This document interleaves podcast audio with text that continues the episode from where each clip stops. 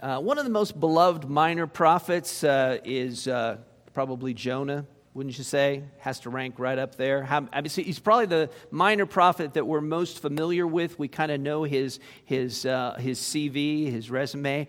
Uh, you'll recall he was sent to the Ninevites. Ninevites were the sworn enemies of Israel, the Assyrians. So he didn't want to have anything to do with it. You know the story the fish, the whole thing, blah, blah, onto the land on to Nineveh he goes, reluctant prophet, doesn't want them to repent, but he has to preach the message. Oh, you're going to be destroyed in three days. And on he goes through there. And, and then he just parks himself outside of Nineveh, waiting for the wrath of God to come down on them, but he kind of suspects it's not going to happen because those, those stinking Ninevites, they actually repented and, uh, and God forgave them, and he's just sour. He's sitting there under the, bean tree or whatever bean plant that was giving him shade, and God sent the worm to kill it. And uh, and then he's just oh, he's just like he's, he's like he's like somebody out in the middle of the afternoon today, you know, with the heat index, and he's just angry at God. And God goes, "Do you do well to be angry?" And uh, yes, I, I'm, I'm, i have every right to be angry and just just die. I'm so angry, kind of a thing. And God says, "Shouldn't you really have pity?" Shouldn't you really? You had pity on the plant.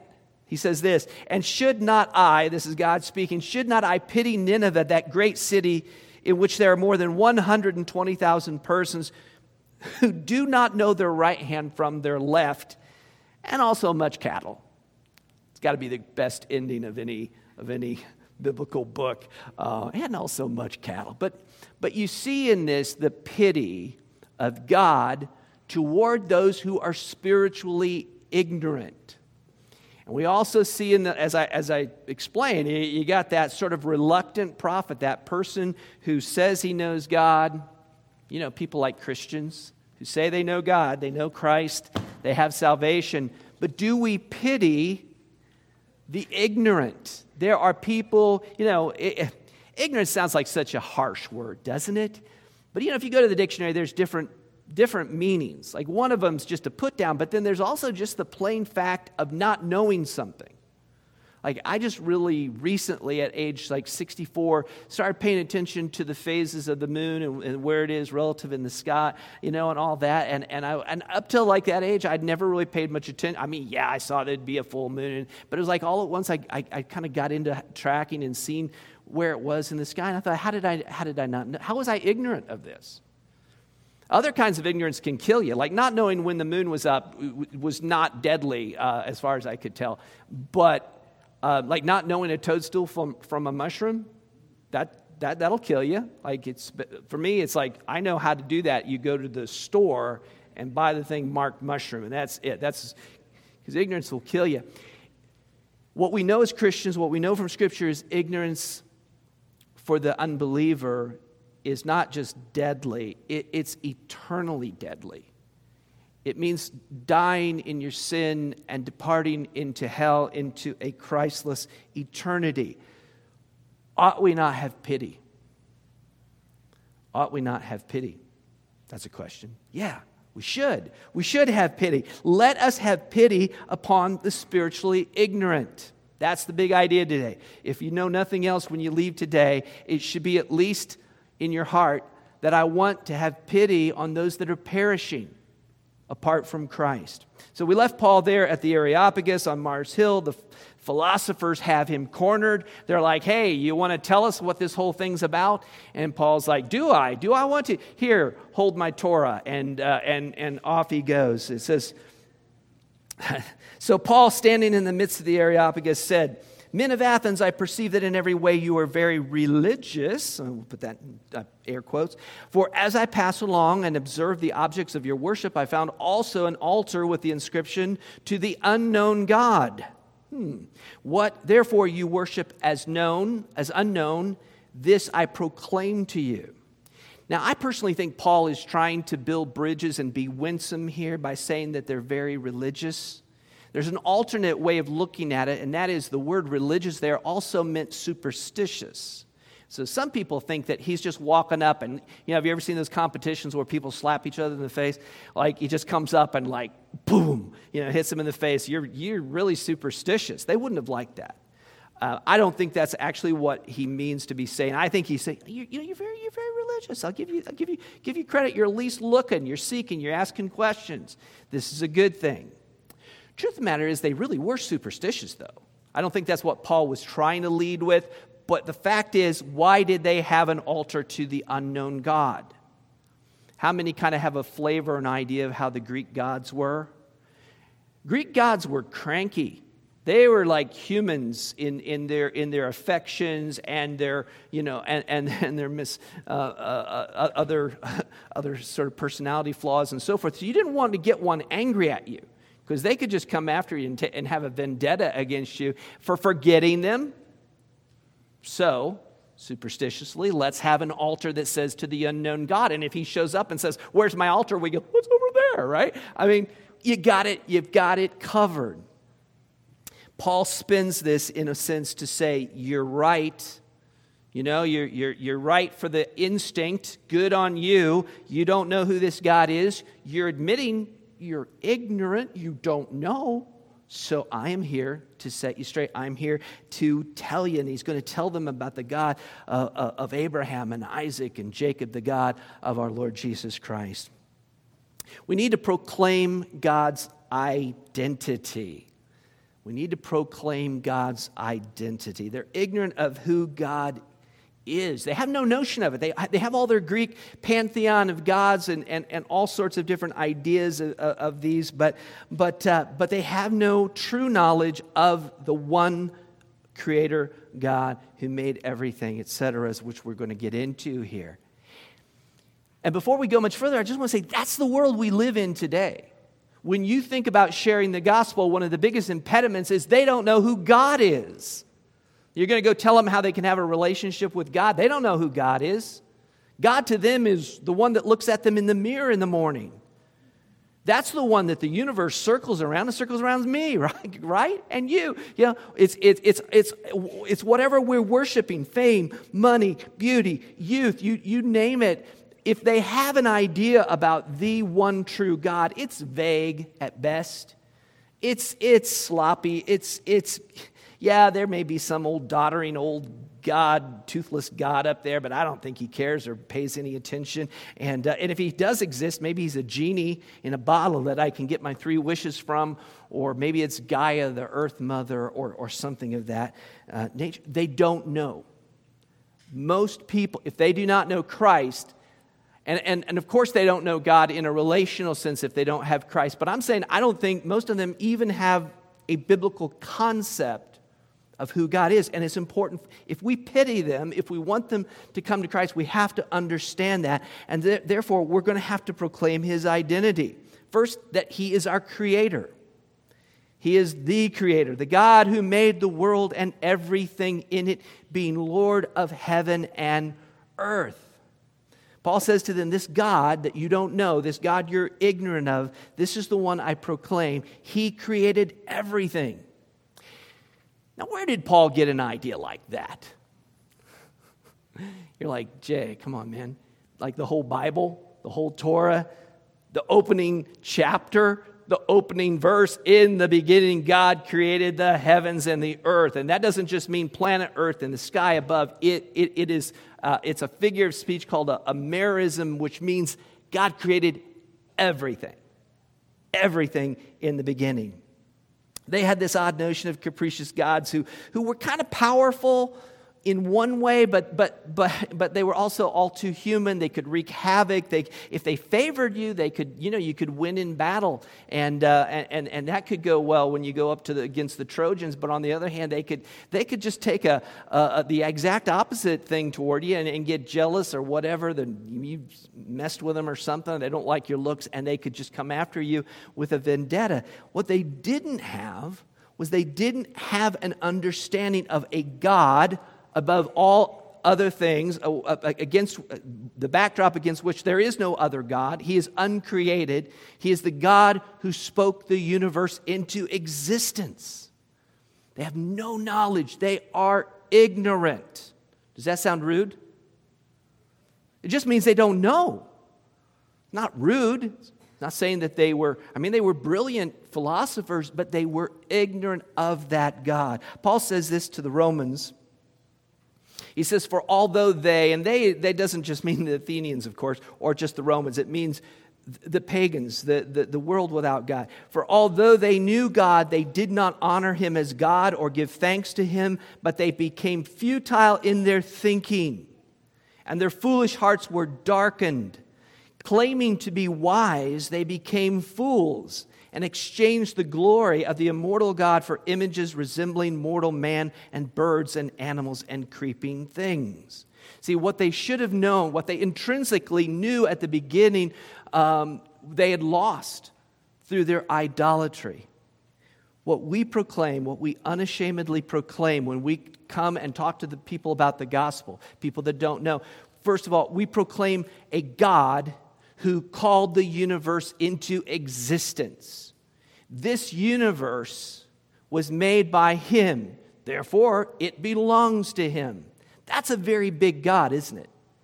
And immediately it starts to raise questions like if a person's never thought of God this way, and suddenly they realize, oh, this is the God. And science, by the way, is, is finding more and more reason to believe this. Science used to believe, for hundreds and hundreds and thousands of years, science believed that the universe had just always existed the eternal existence of matter. And now scientists know that's not true.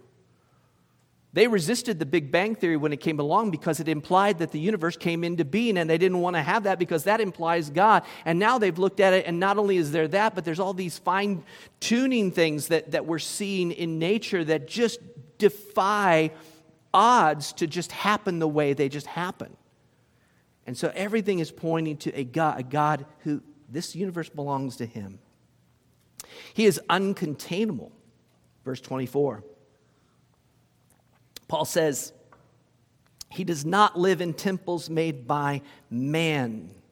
This God, the God that we're talking about, is big. How big is he? He's so big that not, not only is he in and through and around and, and everywhere present in this universe, omnipresent, but at the same time, he's also beyond the universe. He's utterly and totally transcendent and he's uncontainable. You can't put him in a little box. You see, that's what people want to do. The people you're going to share the gospel with, if they believe in God, they have God in a box. And your first goal here is to kind of show them God and bring him out of the box and show them that they never had him in the box to begin with. Yeah? Isn't that true? I mean, Solomon, Solomon built a temple. You're like, well, if temples are so wrong, Jay, why did God instruct them to build a tabernacle and then the temple that followed in its pattern? Look at what Solomon says when they dedicated it. But who is able to build him a house? Since heaven, even highest heaven, and that means beyond the universe as we see it, even highest heaven cannot contain him. Who am I to build a house for him except as a place to make offerings to him. Like, we're not containing God in here. We're not trapping him. We're just, this is our place where we're going to worship that God. But we can't, we can't contain him. The problem with idols and temples, well, other than the fact that God just strictly forbade us to do that, the problem is that it, it, it does that thing that we humans like to do where we diminish God. Because we don't like things that are bigger than us. We don't think we don't like things that we can't grasp and comprehend. And so from, from ages past, what men and women did was they tried to make God small so that they could understand and contain and control him. It's like it's naive. Do you realize how naive that really is? How juvenile and ignorant it is to think that you can take the eternal God and kind of reduce him in that way. It's like it's like the naivete of a, of a, of a fifth grader that takes his volcano with him to, to the science fair, you know? What do you got there, Jimmy? Oh, I got a volcano. That's really cool. I got, got a red light that my dad put in, and, and it, you know, it's like, sorry, Jimmy, that, unless that thing is capable of spewing, you know, you know, red hot lava and ash and poison gas, you know, at 1800 degrees Fahrenheit and kill an entire city, it's not really a volcano. Sorry, it's not it's an image of a volcano. It's an idea, it's a concept. God cannot be reduced to that. God is uncontainable. And that is a lesson before we can share the gospel. people have to see that. They have to know who they're, this is the God that we're trying to come back into relationship with. Yeah. God is self sustaining, nor is he served by human hands as though he needed anything, since he himself gives to all mankind life and breath and everything. So God's done what? Created the world, created life, created us, given us everything. And what does God need from us? Nothing. Nothing whatsoever. There's a very, very fan- do you like you guys like fancy words, right? I would just pass over but I know you're sitting here dying to, to learn a new jargon word. But this is this is the worst kind of theological jargon because you'll never use it in a sentence. Um, it's the word aseity aseity. We're speaking of the aseity of God, meaning God is not dependent on anything outside of himself, not for his existence. He is uncreated. Uh, he, he, nobody gives him anything that, that he has need of. God doesn't wake up in the morning and have to take that multivitamin pill that you've been taking lately since you hit 50. Um, doesn't have to eat a can of spinach before he does a miracle. There is nothing that God needs whatsoever. Now, depending on what kind of a church background you've been raised in, you may be sitting here thinking, but Pastor, you know, God needs me. He needs my love. Doesn't he? Does he? Doesn't, doesn't, doesn't, God, doesn't God need me? Doesn't He need my hands and feet? I've been told God doesn't have hands and feet. I've got to be His hands and feet. God doesn't have any. He needs me. Yeah, no. That's just bunkum. That is, I mean, that is so not scripture. God delights in using us for His purposes. God delights in allowing us to worship Him. God delights that, that through faith we are united to Him through Christ, but God doesn't need any of that. It is utterly and totally by His mercy and His grace. God doesn't need a thing. It's like the ultimate father on Father's Day. How many have heard commercials for Father's Day these last uh, couple weeks? One of the common things that they say in these is, for the father who has everything. And ladies, you know why that phrase is true, right? For the father who has everything. Because if he wants something, he just goes out and buys it. Am I right? Yeah, he doesn't need anything. He's already bought it for himself. I mean, we're men are selfish, so we, we kind of already have the toys that we want.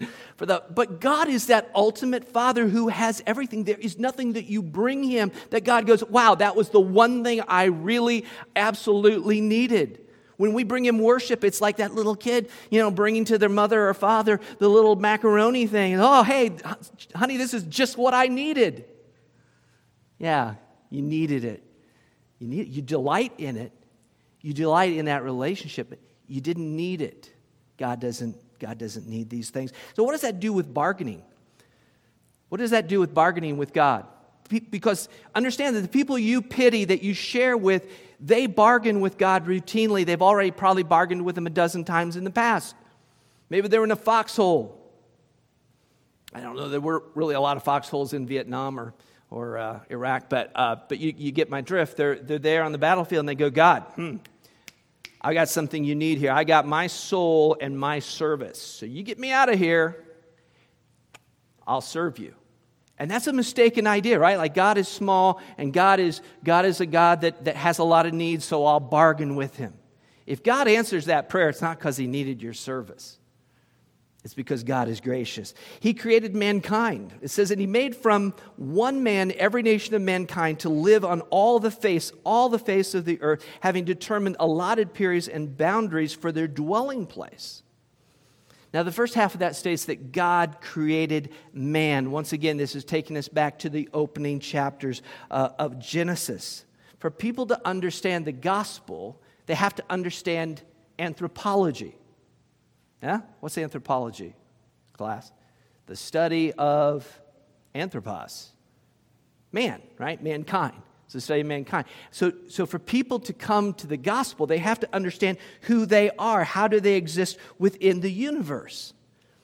And the problem is all of this foolish mind being darkening, darkened stuff and all of that, as, as human beings, as sentient creatures, they look at the universe and they conclude by what they observe in nature that all of the universe is circling around them. That's the natural place for the human heart to be apart from God, is to think it all revolves around us. And we get our noses out of joint if the world isn't going the way we think it should, because the universe owes me something. That's if you look at the secular world and you watch movies and you there, there, there's this idea oh, if there's a God, he must be mean because he hasn't given me everything I've asked for. I didn't get the fame. My brother got the fame. I didn't get the, I didn't get the, the, the, the ladies, and, then somebody else got those, and then I just came up short at everything. And how dare God not realize that this universe exists for my pleasure? And so they're, they're, they're mad at God. Or they turn God into the opposite, like, oh, God is the God there that's there to make me happy. When I need to be happy, I take my happy God pill. I go to pray a prayer or whatever, and you know, things maybe work out, and I think, oh, that's once again. So all of these things have us as the gravitational center of the universe. The truth is, God made man. God is in control. God determines these things. That can shape what we imagine God to be, you know. If God is all that we've said God is, then He is the creator of this universe and our creator in, in the first man, Adam. And then who owes whom what to whom at that point? If God is the creator and God created us and He gives us everything we have need of, who, to whom is what owed? It's not about us. It's about what we owe to him. Second half of verse 17, I'm really trying to move quickly here. Having determined allotted periods and the boundaries of their dwelling place, he is the sovereign sustainer of this universe. God created it all, and he has determined times and places for the nations. What's Paul getting at here? He's saying to the Athenians, you, you idol worshiping Athenians, you know, God, the reason you're here in Greece, in Macedonia, the reason this is, this is the way it is is because the God who made the universe is providentially directing things in such a way that you have a people and a place to live according to God's pleasure. The Athenian Greeks had their allotted space. Great Bend people have their place. Kansans have their place. Is that fair? Is that fair to say based on the text? Isn't that what, isn't that what it's saying? It's saying the God who made everything, that he appointed times and places on the whole face. I'm going to do this and not this because I'm not part of the flat earth society. On the whole face of the planet, on the whole face of the earth, God appointed their times. And so, why are you here today? Why are you in Great Bend, Kansas? It's because this is in God's perfect sustaining work in the universe and His providence. That is where God has you. How does this relate to the gospel? Well, on the one hand, it, it shows us that God is not disinterested in humanity. It's not a deistic view. Like, I don't I, the deists were big a couple hundred years ago, but there's still people around us that are basically deists. Deists believe that God created the universe. You've heard this description a hundred times probably, but he made it like a watch. He wound it up and he set it aside, and, he, and the laws and so forth were working, and he just stood back and went, Well, let's see what happens. You know? And he just, and he just remained un, uninvolved. The God of the Bible has, has f- fashioned the world and he directs all things, he even down to the point of, of where the nations are. And there will be a day. That, that, that's good news because if he's, if he's in control of all those things, it means there's not a people on the planet of which there will not be those who come to know him through his son, the Lord Jesus Christ. In fact, if we read the whole book and we get to the book of Revelation, we know that it is God's will that there will be a day when, dressed in white, there will be all of these who stand before the throne from every tribe and, and, and, and kindred and tongue, and they, and they will praise God. They will praise the Lamb who sits on the throne. That is, that is part of the gospel that they have to understand. Next, he's immanent immanent. Now, there's three different immanents in, uh, in the English language, spelled three different ways. Uh, this immanent is probably different than what you usually use. So if you're sitting there going, wow, that's spelled wrong, it's spelled right for what it is. Um, immanent is the opposite of transcendent. Thank you, Matt. It's the opposite of transcendent. You know, transcendent is what we've been talking about up till now, where God is big, everything, boom, boom, boom. We, we've kind of come down from transcendence to where he's directing the nations, but he's still way up there, isn't he? Immanent, though, speaks of God's nearness. I, I had a friend that would pray a lot. Uh, when he would pray out loud, he would say, God, you sit on high, but you stoop low.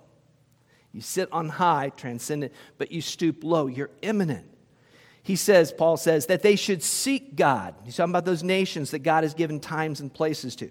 That they should seek God and perhaps feel their way toward Him and find Him. Yet He is actually not far from each one of us. For in Him we live and move and have our being. That, by the way, is a quote from a, a Greek uh, that Paul inserts there. In Him we live and move and have our being. And even some of your own poets have said, For we are indeed His offspring. Isn't this cool? You know, the guy they called the seed picker, Paul, not only does he know the God that they know nothing about, but he even is able to quote to them from their own poets. And he, and he affirms part of what, their, what their poets and philosophers have said. The God who made it all, he, is, he, is, he does sit high, but he stooped low. He is near to us, he's near to everyone who seeks him. And that is an inherent and important truth within the gospel. We, if, if, if we don't believe that God is near to those who seek Him, if we don't believe that God made the nations and, in, and intends to save out of the nations a people unto Himself, then, then we, don't, we don't have any place to stand to deliver the gospel. We could, we could draw a, a wrong conclusion from this text. If left alone, we could assume that, oh, well, if God said that they are all relatively near and if they seek Him, they'll find Him, then we could, we could think that what He means to say here is that all of the nations, apart from the gospel, apart from the God of the Bible, that they're all okay. And that they're just going to, you know, find a different route and they're going to get there by saying, no, that's not what Paul's saying. Paul isn't, Paul isn't saying you're excused from, from the God of the scripture or from what he is owed or, or from the gospel. He's, he's giving the foundation. He's laying a foundation to say, yes, God is not so far away. And in fact, I'm going to deliver to you the message of how you can come into that relationship, that restored relationship with Him. Okay, the second big point is this proclaim their necessary response. Their necessary response. Um, have pity on them and call them to respond. They must repent of ignorant theology. That's first and foremost. They must repent of ignorant theology. Theology being what we hold true to be hold to be true about God. They need to come to a right knowledge. They need to abandon lies that they've believed. What Paul says. Being then God's offspring, we ought not to think that the divine being is like gold or silver or stone, an image formed from the art and imagination of man. The times of ignorance God overlooked, but now he commands all men everywhere to repent. What are they repenting of in the first instance here, according to Paul? How they think about God. How they think about God. We ought not to think, he says. Not think, period, at the end of the sentence, but it, it goes to the thought process. The Athenians loved nothing more than thinking, they were addicted to thinking like, like you're addicted to TikTok. They just sat around all day saying, hey, who's got a latest thought? Somebody got a new angle on this thing? That's why they had Paul there. They, did, they didn't know they were going to get the gospel. They're just like, hey, let's think something new. And Paul's like, okay, think this for a moment. You're thinking all wrong. You're, you're wrong. You've thought of God. Your whole conception of God is completely backward. You need to repent of that. When it says that God overlooked these things, it doesn't mean that he forgave them. It means that he forestalled ultimate judgment. The book of Lamentations says that it's God's kindness that we are not consumed. He said that of his Old Testament people. How much truer was that of all of the nations? Paul's like, God's given you grace, God's given you mercy. You're still here. You're still here. You're still capable of hearing these words concerning the truth. You, you're you're going to hear the gospel from me. God is a gracious God. But God is not some God that, that you can stick in a temple or manipulate like a paper mache volcano. Remember what we said about repentance, by the way? I want to just clarify something about repentance.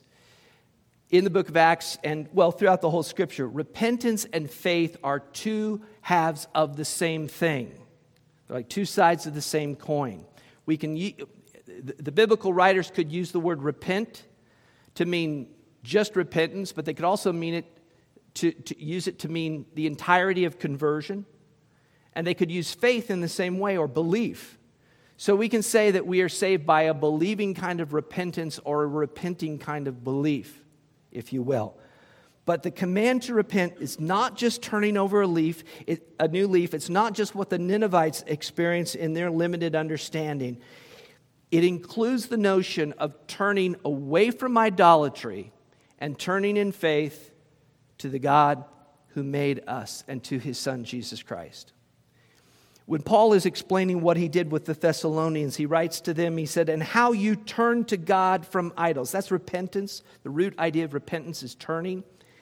And how you turn to God from idols to serve the living and true God. And in Acts chapter 20, he's, he, the specificity is even greater. He says, testifying both to Jews and to Greeks of repentance toward God and a faith in our Lord Jesus Christ. It's not a two step thing, it's a one step thing that is, yeah, sort of a whole that involves repentance and faith. So, with pity and passion, tell them this. I got to get a drink. Stop thinking stupid things about God. That's a good conversation starter. I'm just here to tell you, you need to stop being stupid. You could try that. I don't know that that's the best way. But they're in ignorance, and somehow, within what you tell them, however God leads you, whether, whether you soft pedal it or whether it's one, sometimes God just tells you to, you know, and I, I don't mean like audibly, but sometimes you're just like, yeah, I'm just going to smack him in the face on this deal. And that's just how it's going to be because that's what they need. But they need the truth. They need to, they need to be disabused of the lie the lie concerning God. And then finally, they need to know the true judge of mankind. So the Greeks had a vague, sketchy idea of uh, the afterlife, but it was not biblical. It was not a biblical view. Uh, they, this is what Bock in his commentary says. There's sort of three views that the Greeks had about the afterlife. Quote Greeks believed either in a complete extinction of the body and soul, in an afterlife in Hades, or the limited immortality of the soul. One point all these Greek views shared is that the body is not restored in any form. Got it? So they could, they could accept maybe some of them the idea that there could be some sort of vague, shadowy spiritual thing that's happening and sort of existing like a ghost or something afterward, but that was it. Right? They didn't have they didn't have the idea of the resurrected body. Here's what Paul then says. And, and Paul just like, this is just like, uh, you know, in one of those war movies, uh, naval battles where the one ship's been, you know, the rudder, it's gone out and it's smoking and it gets broadside, and then the un, unharmed battleship of the enemy just comes up and just. Yeah, you know that's, that scene? No? Okay, just me. Okay. Um, here's what Paul says Because he, he's telling them about God, he has fixed a day on which he will judge the world in righteousness by a man whom he has appointed, and of this he has given assurance to all by raising him from the dead. Now, when they heard of the resurrection of the dead, some mocked, but others said, We will hear you about this. So Paul went out from their midst. Some men joined him and believed, among whom also were Dionysius the Areopagite and a woman named Damaris and others with them. So most of them there could not fathom what he was saying to them. He's telling them that Jesus Christ rose from the grave. What? God, did, what? That doesn't happen in our world. Well, it did. The Jews didn't want to believe it either.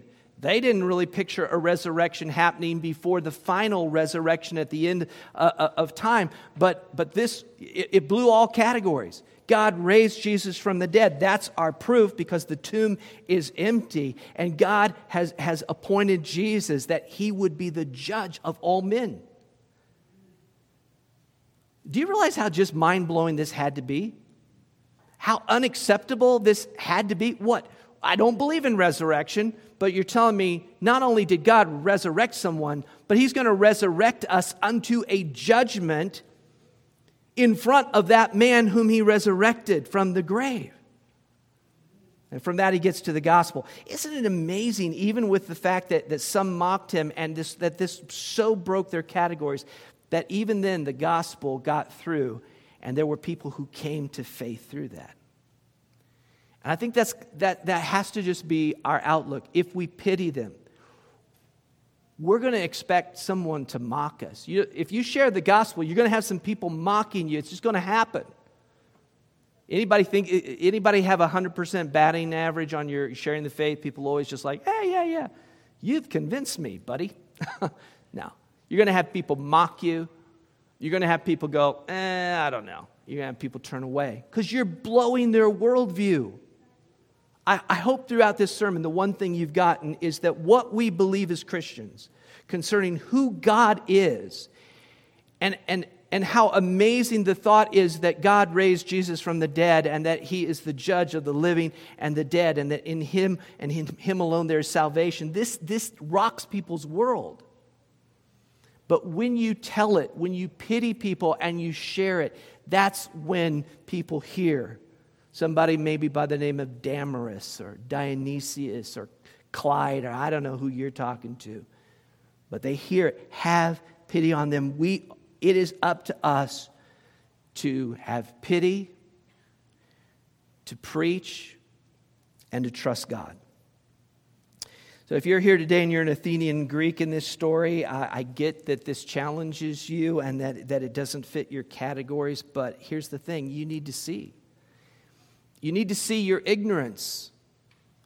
And I'm not faulting you that you're ignorant. We were all blind and, and, and dead to the gospel, and we didn't know. But there is a God, a God who called this universe into existence. And he didn't just wipe his hands at that moment, he continued to be engaged in that world and, and he provided. And everything you have, every breath you take, is a gift from that God. And if you understand that, it, it, doesn't take much logic to reason your way to the fact that if He is that kind of a God, then I owe Him glory, I owe Him love, I owe Him obedience. Oops, I haven't given Him any of those things. Not to the point that He would deserve. And He declares that there is a day, a day coming, a day of judgment. You need to hear that. You need to see the person of Jesus Christ, God's Son, the Savior of the world who died for sinners. You need to repent of all of your wrong thinking and all of your wrong worship of all of your sin and turn and believe in Jesus Christ. And we would just, we would just say, have pity on yourself. Have pity on yourself. You've not known your right hand from your left hand. You've been without God. You've been without hope. Have pity on yourself. Turn to Jesus. Be saved.